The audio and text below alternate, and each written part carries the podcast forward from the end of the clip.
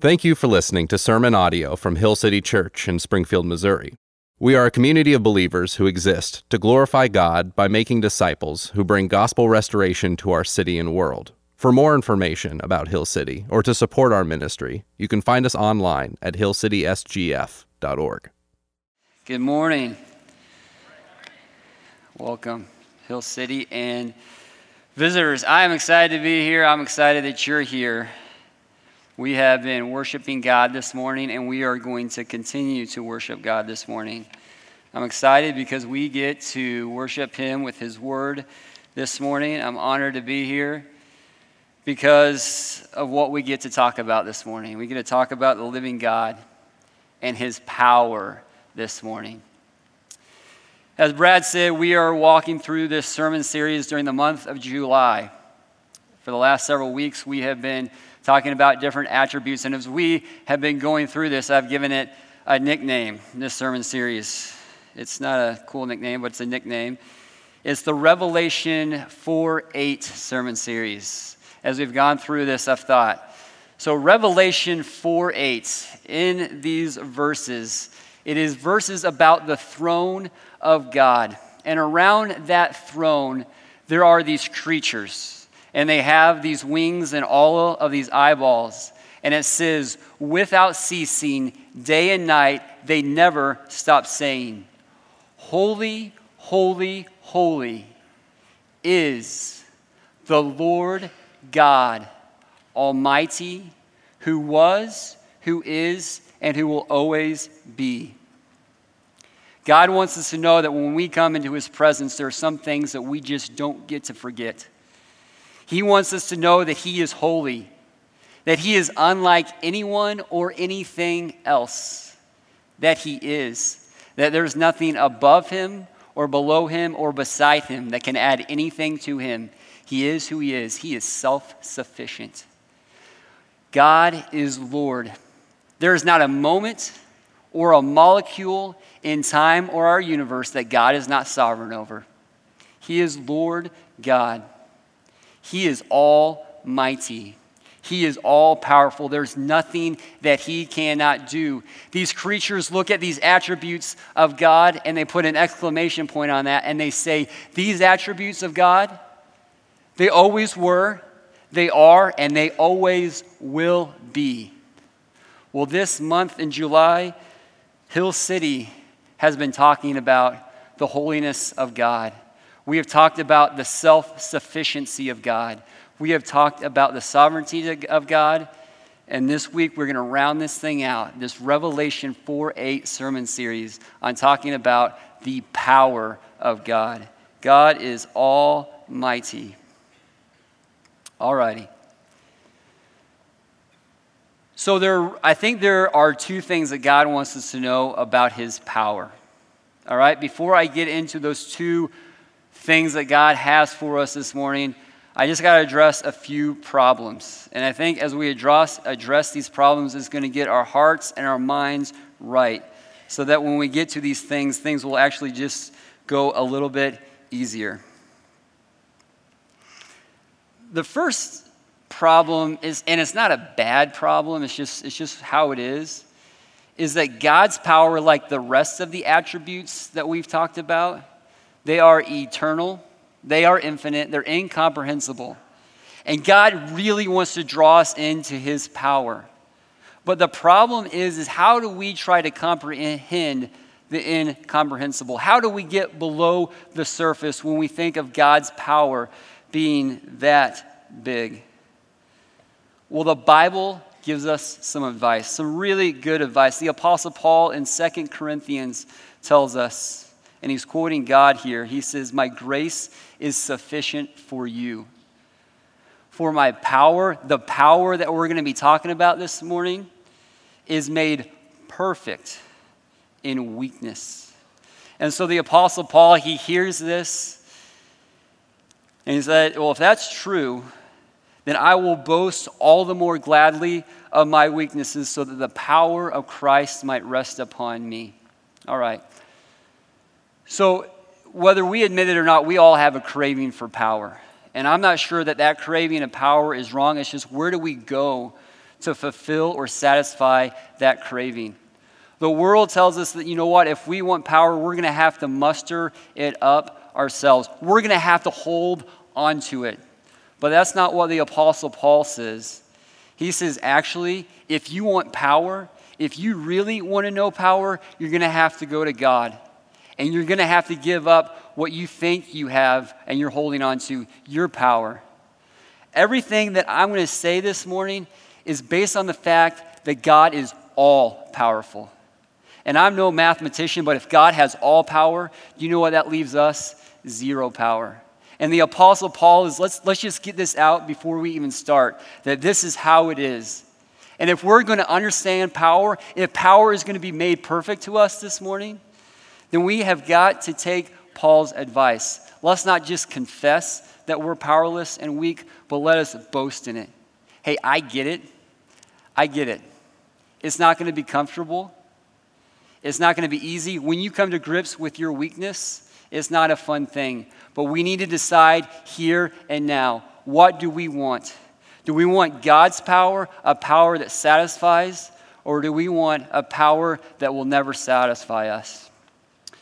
Alrighty, let us boast that God is powerful and recognize our weakness. All right, the second problem, so now that we got that warm and fuzzy thing out of the way, our weakness, let's go on to the second problem, and this is more of a practical problem, is that God's power, it is infinite, all right? So when you talk about infinity, you can only get so far in like 20 or 30 minutes this morning. Let's just get that out there. It's kind of like going to Disney World for 2 seconds. It's like you go into Disney World, you get in the gates, and then the alarm goes off. You're like, all right, great, I'm out of here.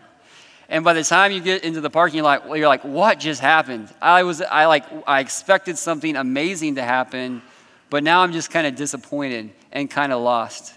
But I think we need to acknowledge that this morning. God's power is infinite. It is huge, and we just don't have the time to exhaust it by any means, as if it could be exhausted. So what we need this morning, I think that my goal for us this morning is just to start that process. We need a guide rail that we can start walking along, and maybe we could establish this morning, but really we need to keep walking along that guide rail so that God can use that guide rail to keep revealing to us his power. Well, that guide rail is God's word, and we really need to be in it every single day. It's something that we need to do the rest of our life. If we want to know things about God and his power, we need to be in his word.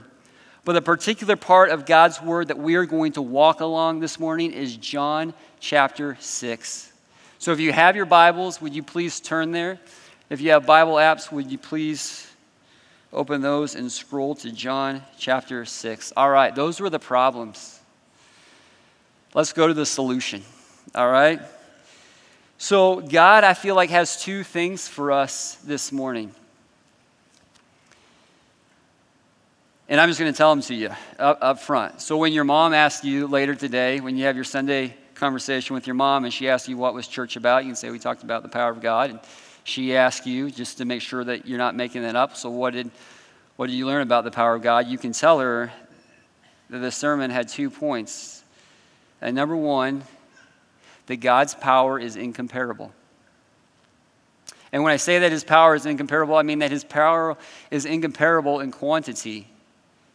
And number two, God's power is incomparably good. All right. So let's get to our text and see what it says about God's power being incomparable, particularly his power being incomparable in quantity.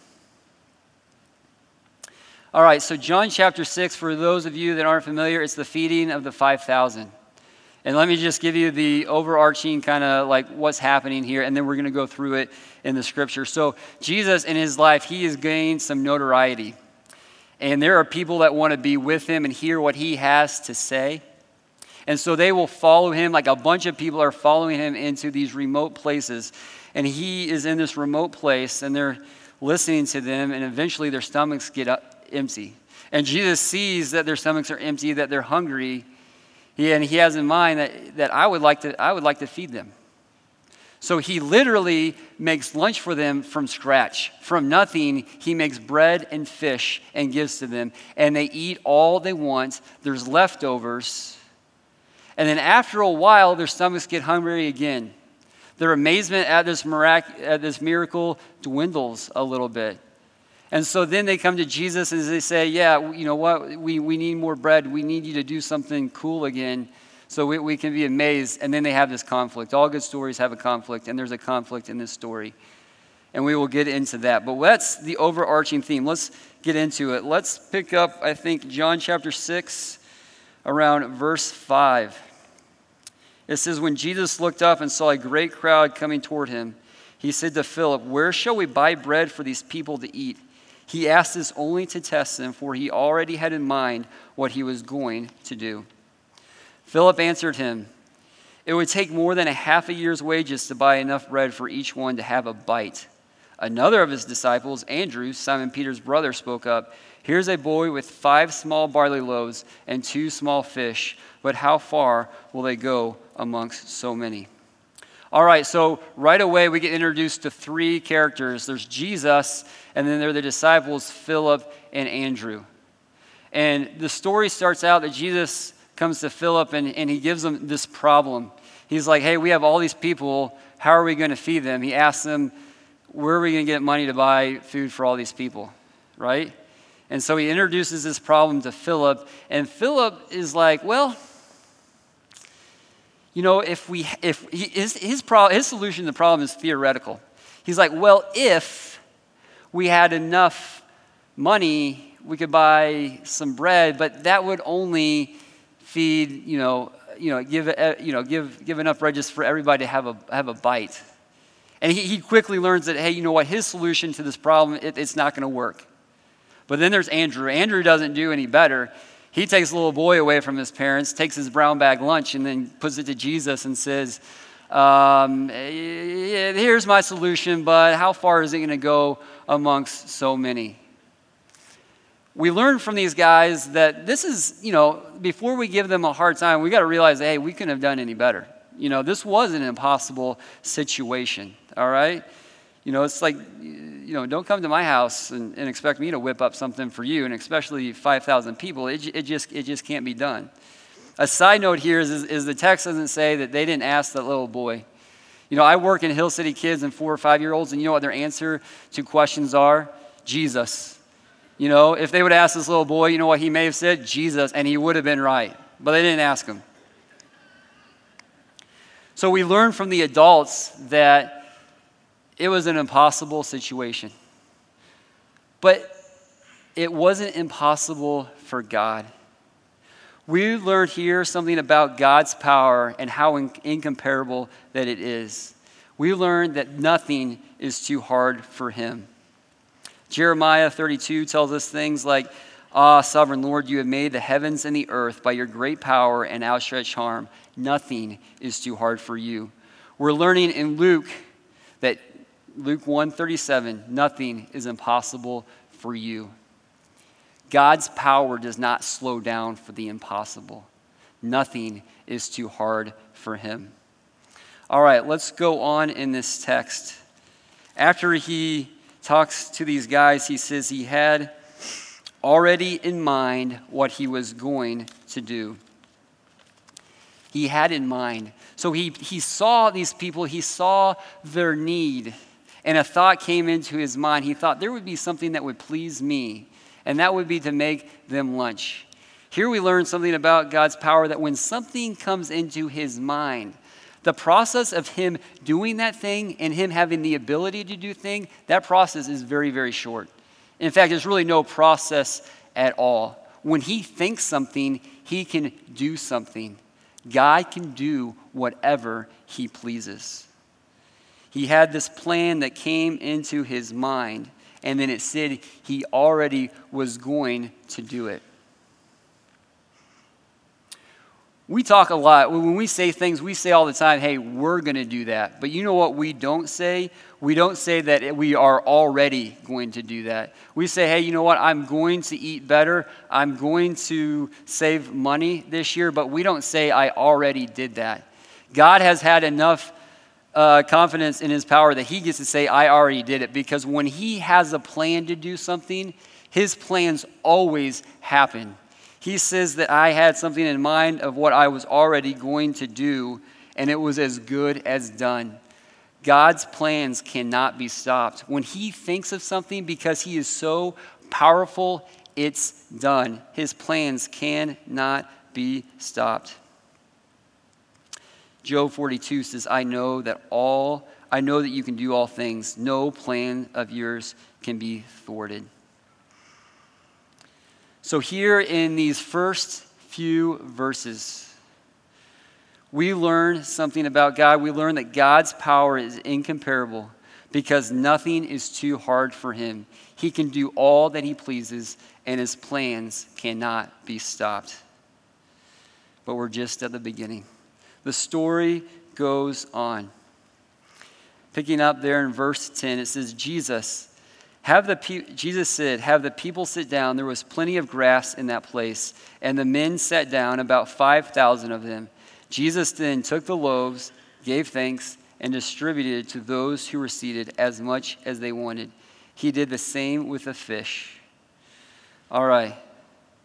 So here we see the very essence of this miracle, that there were all these people.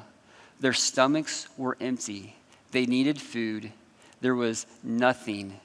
And then there was Jesus. And then there was something. And that something was food. And there was a lot of food. Let's just be really clear, that God didn't need this brown bag lunch. He didn't need this Hebrew Lunchable to, do this miracle. God just invites us in. There's actually another lesson there, but I know this because there wasn't that at the beginning of the world when God said, let there be light and let there be light. He didn't have that when he said, hey, I want there to be dinosaurs, and there was dinosaurs. He didn't say, hey, I wanted Saturn, and there was Saturn. He didn't have anything. Here we learn that God's power can be seen when he makes something from nothing. And I just want to linger here a little bit because the Bible tells us to. In Romans 1:20, it says, for the invisible attributes, namely his eternal power and divine nature, have been clearly perceived ever since the creation of the world in the things that have been made.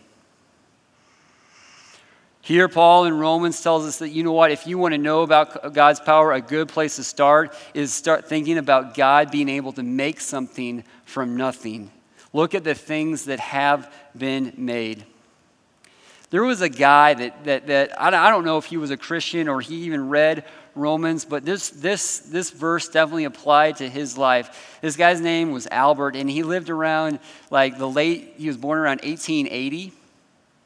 And Albert, he really liked to look at the things that God made around the world. And he tried to connect that to the thought that there was power. There had to be power behind the things that were made. And Albert wasn't the best with language. He couldn't really express those words. But the thing was he was pretty good with math.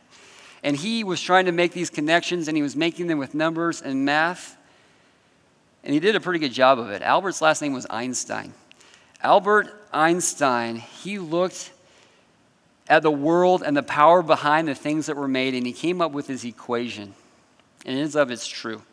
This equation, you may have seen it on a bumper sticker somewhere, that E equals MC squared. All right, so I know when you guys woke up this morning, you weren't thinking, oh man, I really hope they don't talk about theoretical physics in church this morning. All right? So just hang in me, all right? We're going to keep this super superficial. And if there's any physicists in the room, I know that this isn't going to be up to your standards, but the rest of us aren't physicists, so yeah, we'll try to do this. So there is this equation, E equals MC squared. So the E in this equation is energy, and for the purposes this morning, let's say that that's power, energy and power. And so Einstein had discovered that in our universe, that if you have enough power, it can be converted into stuff. The M in this equation, matter or mass, like the chairs that you're sitting on, us. This right here, that is mass, right? So really, power can be converted into stuff. Power can be converted into bread. But here's the deal, is there's this C squared at the end. What's that? C is a really, really, really, really, really big number. It's the speed of light. And the speed of light is really fast. So if you times the speed of light by itself, in our minds, that's like an infinite number. So what Einstein is telling us that is, if you do the math, that power, if you're going to take power and you have nothing but power and you are to make something, it's going to take a whole lot of power to make that little something. All right, let me give you an example. If you were to make a raisin, you would need like the energy it takes to power New York City for like months to make a raisin, all right? We can't do that, but just if you do the math, that's what it is. If you were to make a raisin's worth of uranium, which is a piece of metal, you were going to need nuclear explosions and a lot of them to make a raisin's worth of uranium. We're not talking about raisins here in the story, though. We're talking about bread and fish and a whole lot more of that, right? We are talking about enough bread and fish to feed 5,000, and that's not even counting the wives and children. So I'm not trying to boil God's power down to a mathematical formula. Actually, the exact opposite.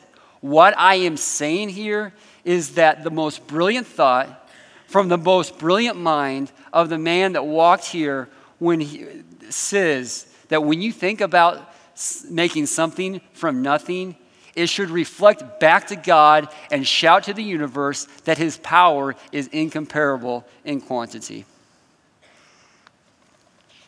All right, let's move on with the story. When they all had enough to eat, he said to his disciples, "Gather the pieces that are left over. Let nothing be wasted." So they gathered them and filled 12 baskets with pieces of the 5 barley loaves left over by those who had eaten. What do we find out here about God's power? God's power is incomparable because it's limitless. All right, so before God did this miracle, he wasn't pacing around. He wasn't like he wasn't trying to pump himself up. He wasn't trying to gather energy. No, he just did the miracle. And afterwards, he wasn't breaking a sweat. He wasn't tired. He didn't need to take a nap. He didn't stop at just giving everyone a bite. He didn't just stop at feeding their stomachs. He says, you know what? This is so easy for me. I'm making leftovers. God's power before this miracle was the same level of power after this miracle. His power is limitless. When he does things, it doesn't drain him. It's just who he is, and he's doing what he does. Isaiah 40:28 says, "Do you know? Have you heard? The Lord is the everlasting God, the creator of the ends of the earth. He will not grow tired or weary." Alrighty. Just in these little verses, we learn things about God's power. It's not all about God's power. It's not the only things about him that are incomparable in regards to his power. But we learn that God's power is incomparable, because nothing is too hard for him. He can do all that he pleases. His plans cannot be stopped. He can create something from nothing, and it is limitless. When I think about those things, it makes me so proud that I have a God like that. It stirs up affections in me that want to worship that. There are little boys at recess ever since the beginning of the world that have been fighting with each other about who's got the strongest dad. And that should tell us something about our hearts and our desires. It's because something deep in us wants a strong and powerful God. Well, I had that when I was a little boy, and I still have that. So when I do think about these things, those worshipful attitudes come out to me, and it just fills me with so much joy.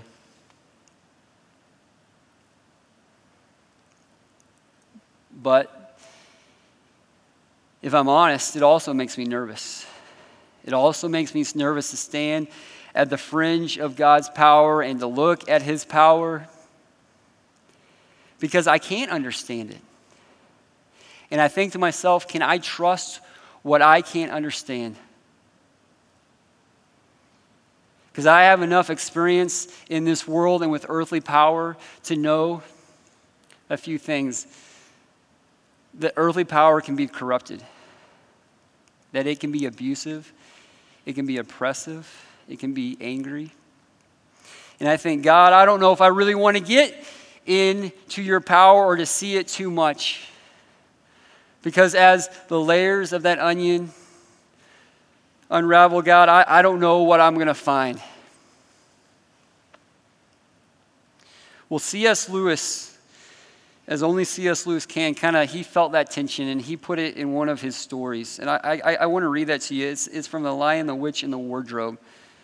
Because he can put it a lot better than I can. That tension between being proud of God and wanting to worship him, but having that nervousness feeling when it comes to his power in particular.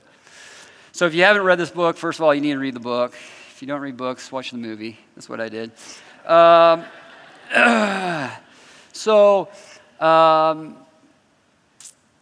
In this book, so there are these kids and they find their way into this magical land through this wardrobe. And this land is called Narnia. And this land is under the control of the evil white witch.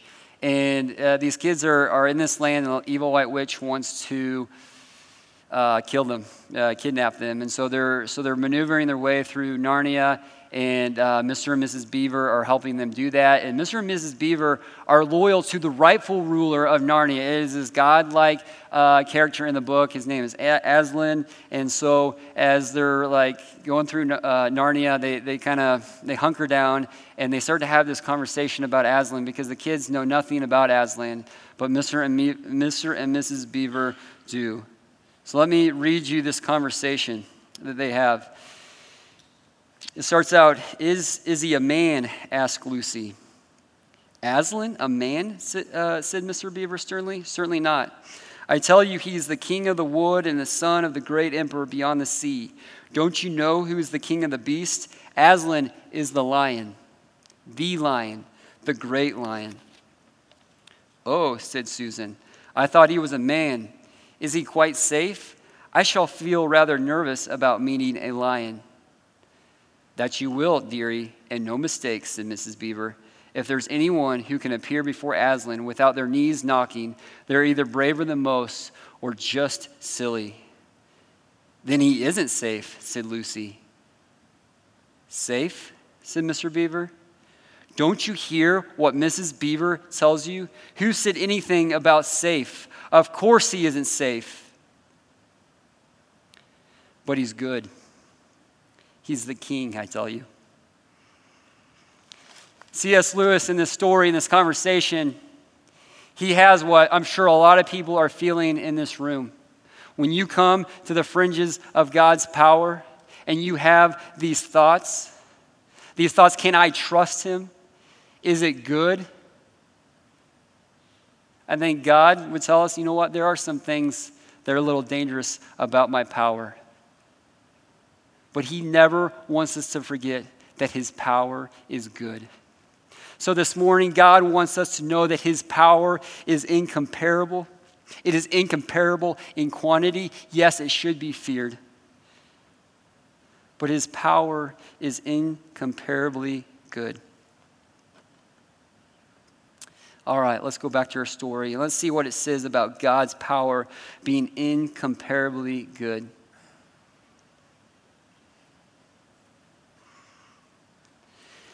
After the people saw the miraculous sign that Jesus did, they began to say, surely this is the prophet who is to come into the world. Jesus, knowing that they intended to come and make him king by force, withdrew again to a mountain by himself. So he withdrew, and then he went across this lake on foot. That's a different sermon for a different time. But he goes across, he walks on the water, and then he goes to the other side of the lake. But these people are like, man, we got to be with this guy. Because they're hungry at this time and they want to see another miracle. And so they have this confrontation. And then Jesus, picking up in verse 26, says, Jesus answered him, I tell you the truth, you were looking for me not because you saw miraculous signs, but because you ate the loaves and had your fill. Skip down to 35. Then Jesus declared, I am the bread of life. He who comes to me will never go hungry, and he who believes in me will never be thirsty. All right, so at this part of the story, there's this interaction. So he's done the miracle, and they come to Jesus, and Jesus is saying, you know what, like, you know that power that I displayed to you when I made all those bread and fish from nothing? That was just a sign. That wasn't the end-all, be-all. That was just a sign. Now, a miraculous sign, but it was a sign nonetheless. We're all familiar with signs. We use them all the time. Let's say a restroom sign, for instance. When you need to use the restroom, you're not content just to see a restroom sign. The only good and intrinsic value of a sign is what it points you to. It points you to what you really want and what you really need. God here is saying, hey, this was a sign. This is just the fringe of my power. What you need is the source of my power.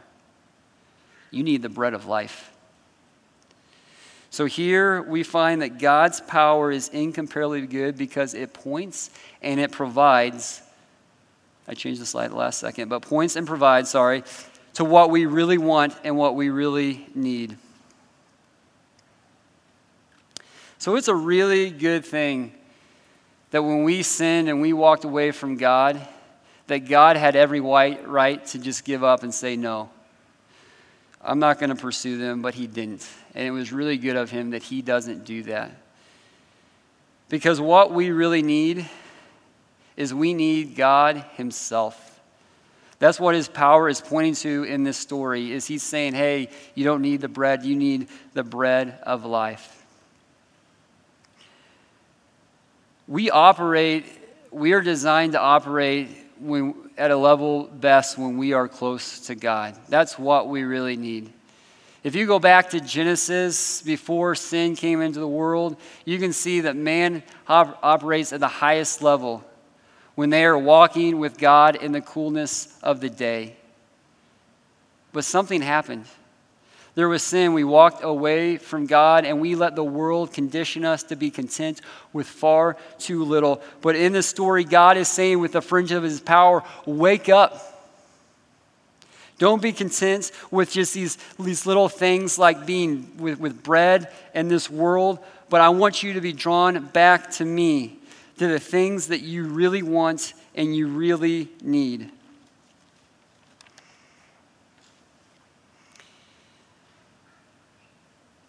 And God does that with his power. He draws us back to him.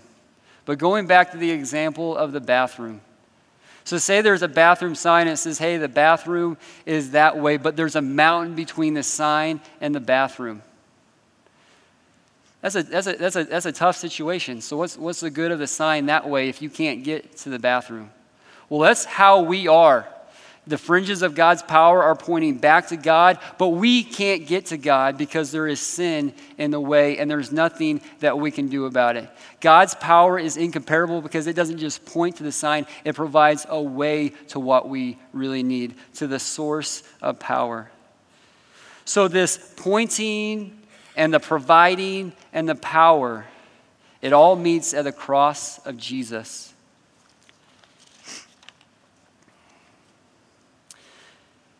First Corinthians 1:18 tells us about this. It says that the message of the cross is foolishness to those who are headed for destruction. But we who are being saved know that it is the very power of God.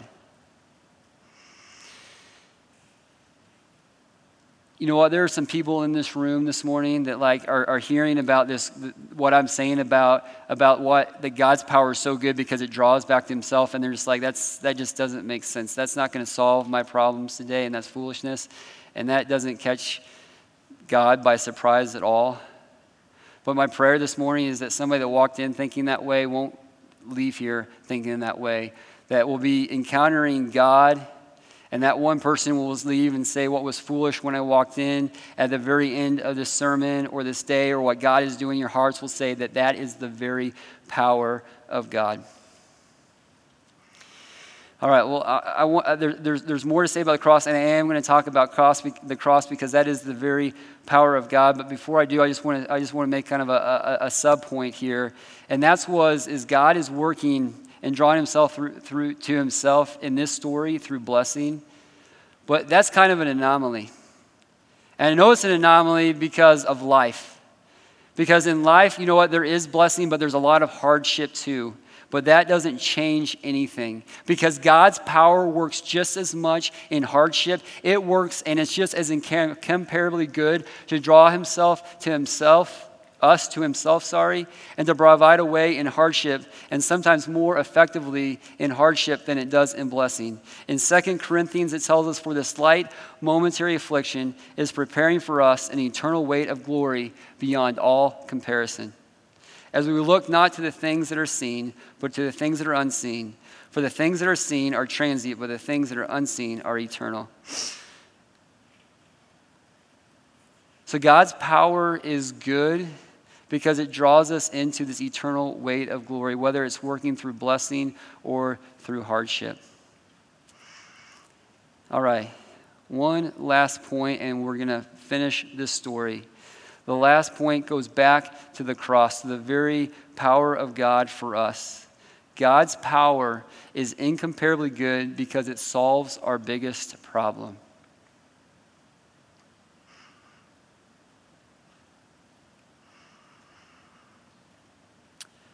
John 6, 50 through 51. Let's finish up the story here, but it says, "Here is the bread that comes down from heaven, which a man may eat and not die. I am the living bread that came down from heaven. If anyone eats of this bread, he will live forever."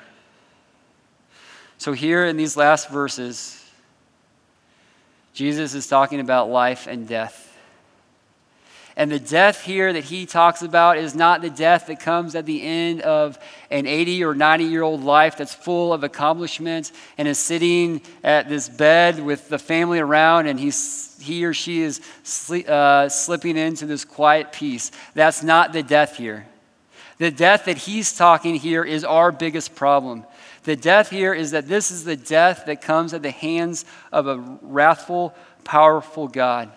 You see, God hates sin. He hates sin in you, and He hates sin in me. And there's power behind that hatred. The same power that we talked about this morning that cannot fail, that does whatever it pleases, and that it's limitless. That's our biggest problem. Our biggest problem is that we are sinners, and the all-powerful God hates that sin. So as I am getting ready for this sermon, I Googled some stuff. This is my first time doing this, so I use Google, my go-to. And as I'm Googling about, hey, God's power, there are these videos of these guys that videotape themselves, and they've had way too much Red Bull and not enough sleep, and they are talking about that there can't be an all-powerful God because they come up with this scenario about if there was an all-powerful God, could he make a rock that he couldn't lift? And so they come up with this like circular logic thing that like proves there's a scenario out there that if there was an all-powerful God that could do anything and here's a situation he couldn't do, there's not an all-powerful God. That's ridiculous. That's stupid. We in our house we can't use the word stupid, but that was stupid. For lots of reasons, but one of the reasons is there is a much bigger problem. There is the monumental problem that they are missing, that they haven't woken up to, and that's the fact that God's wrath that has power behind it is hating our sin. It says in Romans 6:23 that the wages of sin is death, and this isn't a good death. This is an awful death. The death at the hands of a wrathful God. But let's go back to the cross, the very source of God's power to us. There was something that happened at the cross, that the power that was behind His grace and His mercy met with the power that was behind the wrath, our biggest problem. And that there was a power that was unleashed. Let's go back to think about the power that God used to make the universe. Remember we talked about that power a few minutes ago? That when God said, let there be a world, and there was a world, he didn't break a sweat when he did that. But here at the cross, he did something, and it took his sweat. And not just his sweat, he took his blood and his body. That's the kind of power that we're talking about. That is where we go, the very essence of God's power. Because at the cross, we really find out that God's power is incomparable, and that it's incomparably good. God's power is displayed at the highest level. The power behind his grace and his mercy were glorified. The power of his wrath was glorified and remained impeccable. And it was good because it drew us to himself, and it satisfied our deepest desire. Here in a few moments, we're going to be taking communion. And you're going to come up and you're going to break the bread. The bread of life is what this symbolizes. There's nothing magic about this bread, but it symbolizes something very, very powerful. The breaking of bread, and you will be thinking about the power that was released for you and for I and for God's glory when you do that. And you dip it in the juice, and you realize the power of God's blood was enough to appease the power of God's wrath.